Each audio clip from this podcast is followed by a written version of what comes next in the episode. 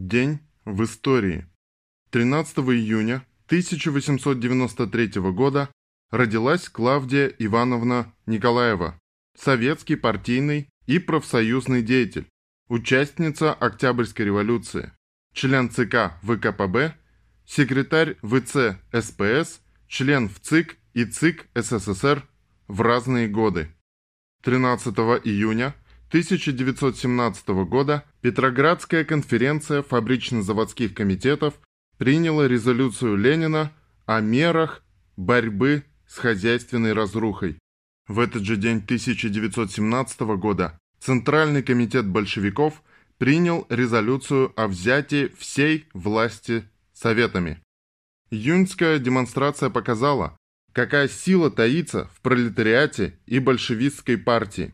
После июньских событий каждый день приносил известия о выступлениях по тому или иному поводу. Самое тревожное для буржуазии и соглашателей заключалось в том, что выступления неизменно принимали политическую, а чаще всего большевистскую окраску. 2 июня рабочие Скорохода потребовали передачи власти Советам – 8 обуховцы приняли подобную резолюцию.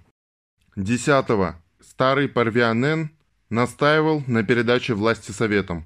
13 июня уже 19 заводов и 3 войсковых единицы в Петрограде были на стороне большевиков. «Свергли старое правительство, Сковырнем и Керенского», говорили рабочие и солдаты.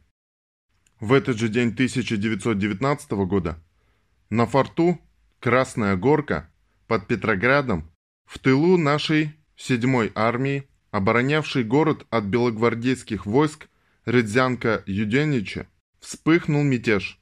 Мятеж организовал комендант форта Неклюдов по приказу Петроградского отделения Национального центра, в свою очередь действовавшего по указанию английского шпиона Поля Дюкса – по плану заговорщиков, мятеж на форту должен был сопровождаться контрреволюционными выступлениями на соседних фортах, а также и в Кронштадте.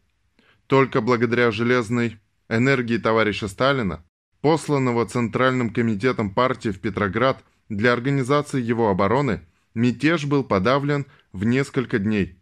16 июня Сталин уже докладывал Ленину о ликвидации мятежа.